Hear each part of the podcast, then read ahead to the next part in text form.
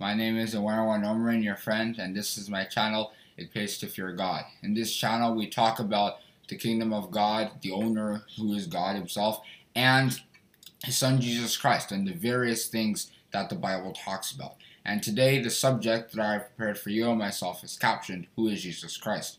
However, before we get into all that, I always have a tune that some of you may be familiar with.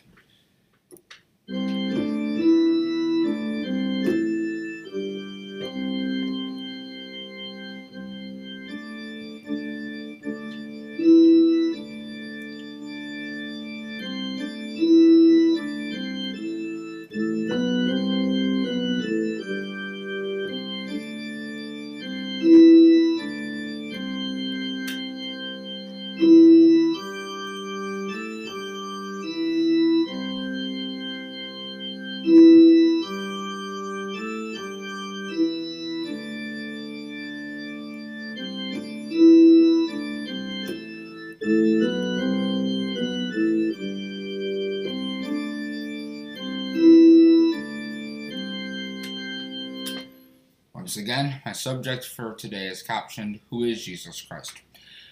Now, many people know about Jesus Christ. It's a very popular to- topic in history, in geography, etc., because the kind of sacrifice that Jesus Christ had came down to pay is so important.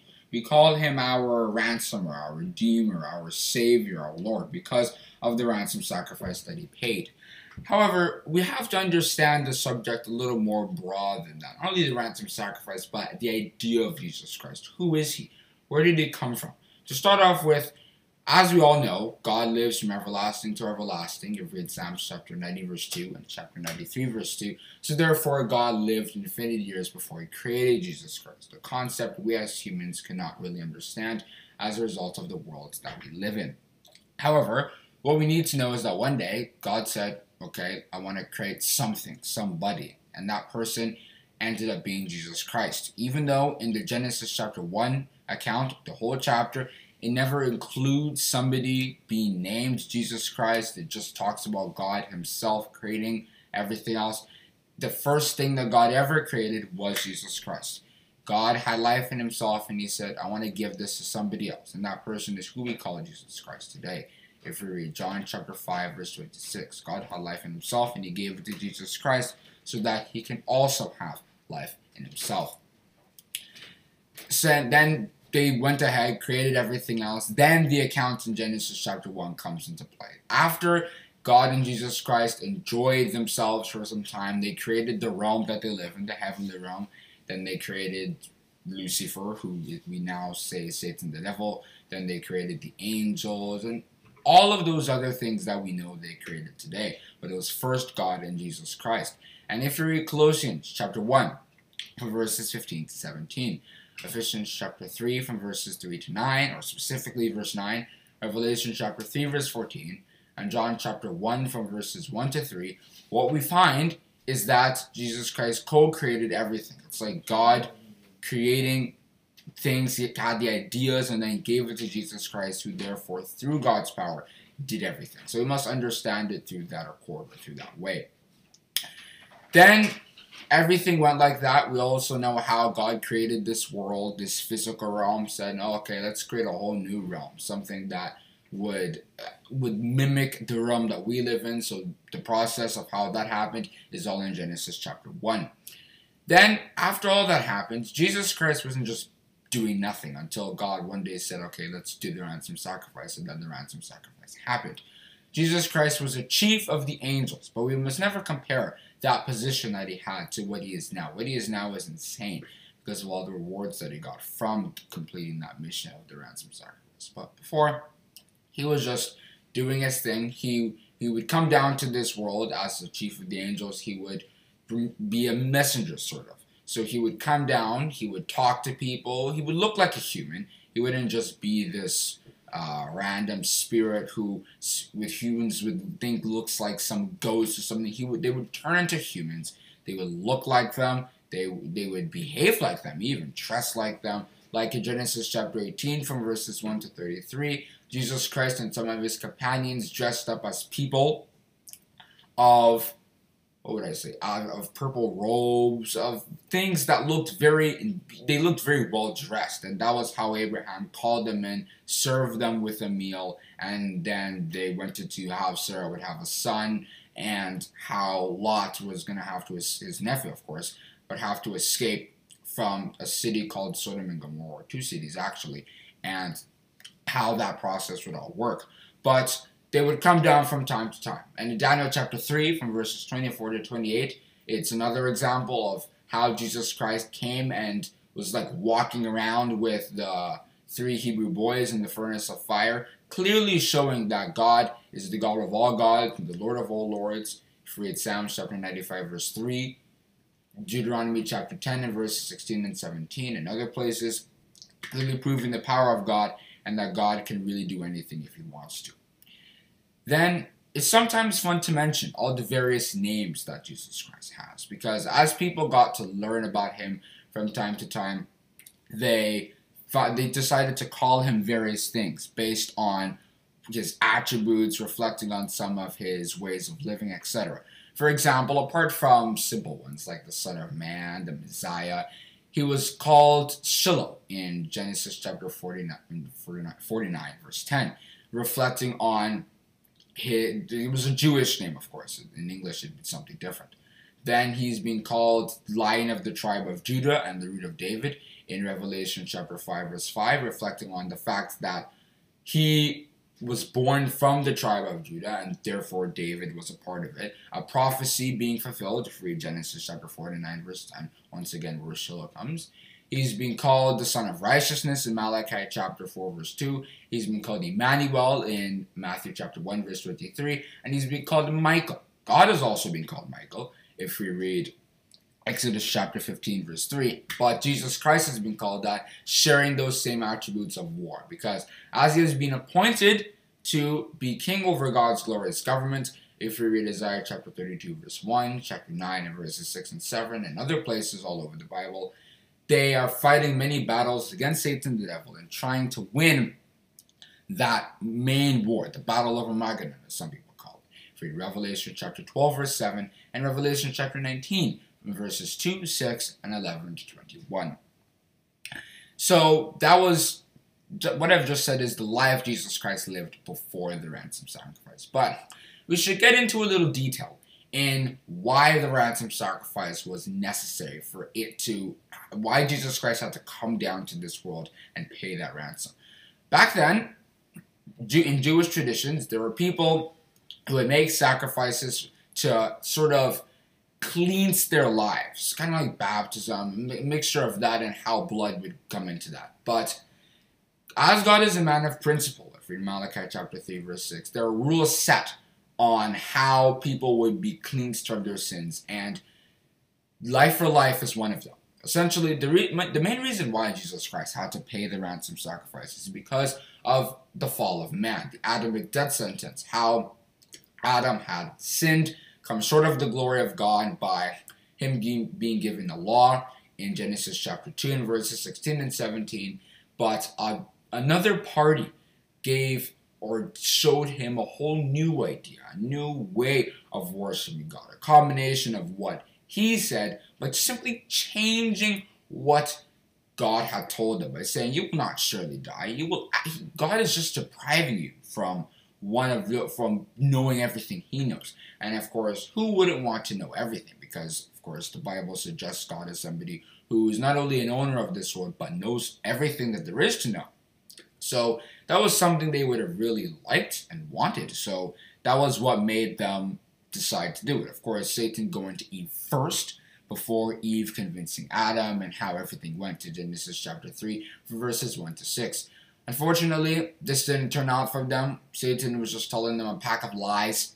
And in Genesis chapter 3, from verses 16 to 19, God unfortunately had to punish them. But as a result of God's love and mercy, if we read John chapter 3, verse 16, it tells us, For God so loved the world that he gave his only begotten Son, that whosoever believeth in him should not perish, but rather have everlasting life. The reason why it is God's only begotten Son is, once again, as I discussed earlier, Jesus Christ is the only creation that God specifically created himself. All the other things that we see in this world was a mixture of Jesus Christ and God's work and ideas. So, and plus, not only that, but Paul explained this topic in Hebrews chapter 1 from verses 1 to 9, differentiating Jesus Christ from the angels. We can't call Jesus Christ or any of the other angels, rather. We can't call the other angels sons of God. They're that, but in a different form. We can't call a random angel the Son of God. That's a title specifically given to Jesus Christ. So we should therefore never mix them up. That was why Jesus Christ had to pay the ransom sacrifice. Imagine one of God's other angels was coming down, paying the ransom, and without really Jesus Christ being the one to do it. It'd be very weird because Jesus Christ is lower than the angels because the rewards would still apply, whoever did it. But God wanted Jesus Christ to do it, and they organized how that would all turn out, and then we saw how that turned out. Blood was necessary because of some traditions that they had. How goats, lambs, etc. would be sacrificed to take away the sins. Like the high priest would sacrifice some goats for his own life, some for the tabernacle or the sanctuary or the temple, however you call it, and some for the the nation that they ruled. So Jesus Christ in John chapter 1 verse 29 is described as a lamb being led to the slaughter and it's taking away the sins of the world. However, we should never get deceived and think that oh, because the ransom sacrifice is was the ultimate because of course it's an unprecedented part of history and it's never going to happen again that covers all our sins. However, Hebrews chapter 10 from verses 26 to 29 suggests a whole different idea that the ransom sacrifice was only covering that sin that we as humans living today and all humans living after Adam and Eve had no control over. But the sins that we still commit now in these last days or at any time are sins that we ourselves have to repent from. Otherwise, the ransom sacrifice will cover them and we will still have to suffer the punishment of death. We're only talk the ransom sacrifice was only going for the sin talked about in Romans chapter 5 and chapter 6 verse 23. The wages of sin is death. That kind of death that we had absolutely no control over. Then, the actual event of the ransom sacrifice. Jesus Christ told his disciples in Matthew chapter 20 verse 28 that the main reason that Jesus Christ came down to this world was to pay the ransom sacrifice. He also, though, used the opportunity to teach about the Word of God. For John chapter 10, verse 9, just to educate people about the saints. But we should never use that to mean that the ransom sacrifice and that were equal. No. The, re- the main reason why Jesus Christ came down to this world was to pay the ransom sacrifice. And we all know how that went how Jesus Christ was killed by the Romans on the on the tree, not the cross, and how all of that went. Now, the rewards of Jesus Christ are a very popular and important part of this that we have to discuss. Jesus Christ is nowhere near what he was before. He is so much higher. He was exalted because of all the various extreme attributes. It was a phenomenal phenomenal performance that he did there and God had to reward him a lot for it.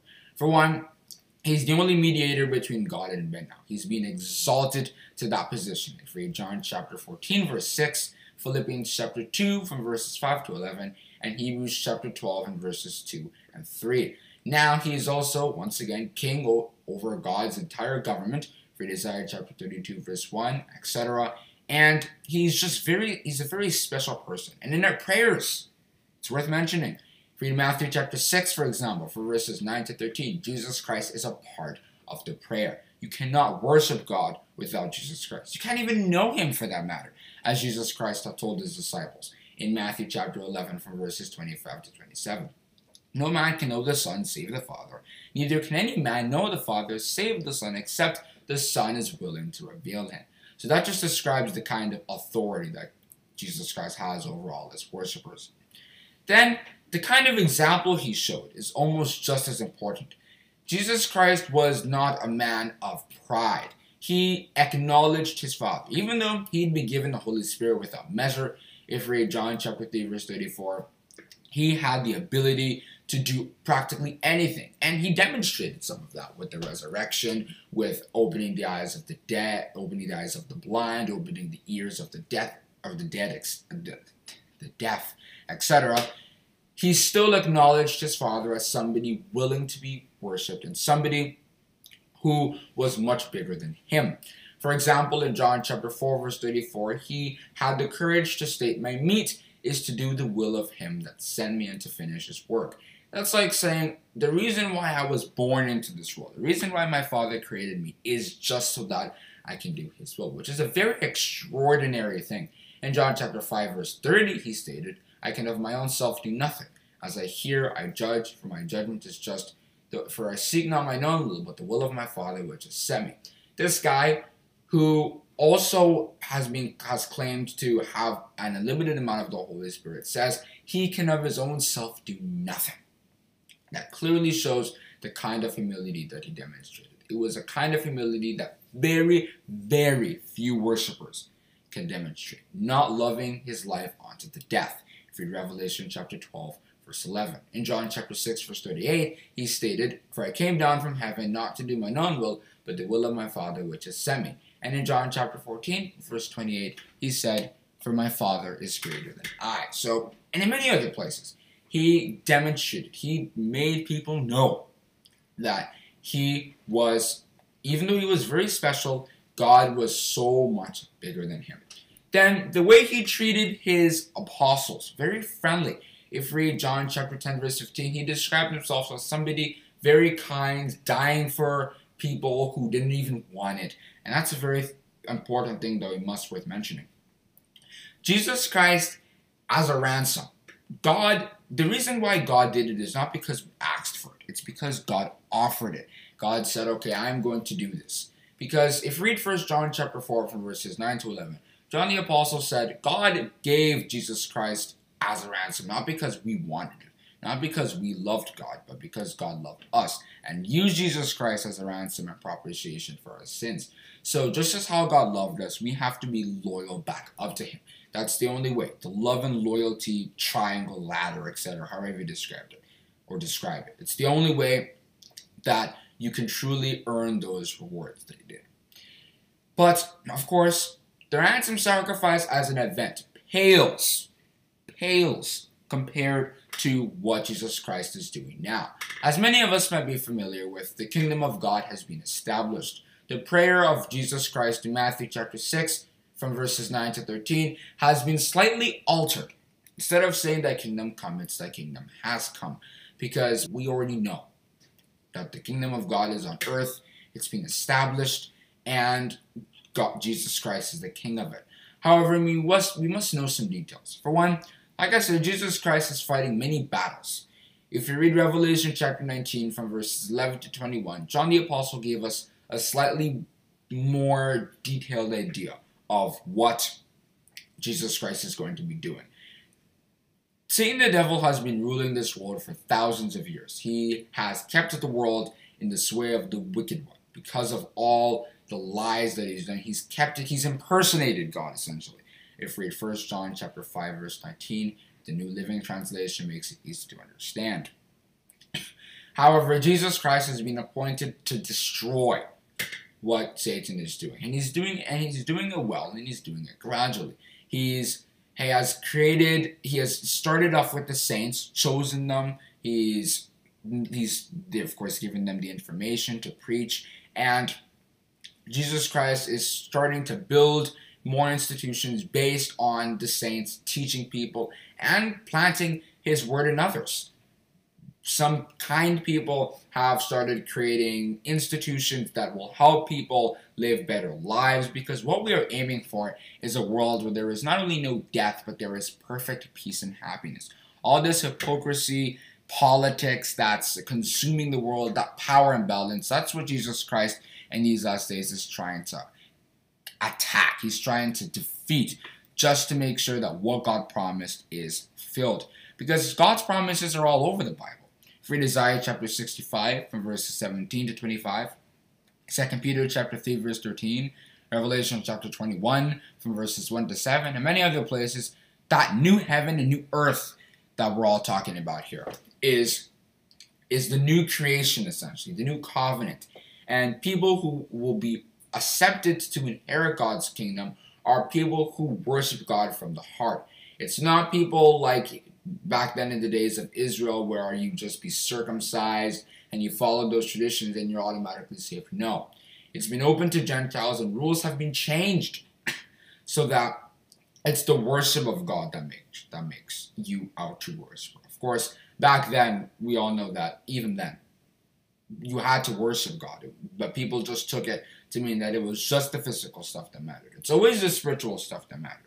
It's always our heart condition that matters. But now that entire way of life has been canceled out. It is absolutely unnecessary. We just have to put our heart to God and we will be accepted. I think it is clear now who Jesus Christ is. Jesus Christ is not some dead person. He has come again. He is the, he is a new person now. He is a very special person, and he's the only mediator between God and men. We must once again emphasize. Once again, read 1 Timothy chapter 2 and verses 5 and 6, and John chapter 14, verse 6. I choose to end my subject on who is Jesus Christ. Oh, one more thing. If you like what you heard today, feel free to share a message at https colon double slash anchor.fm slash it pays to fear God slash message. Once again, that's https colon double slash anchor.fm slash it pays to fear God slash message.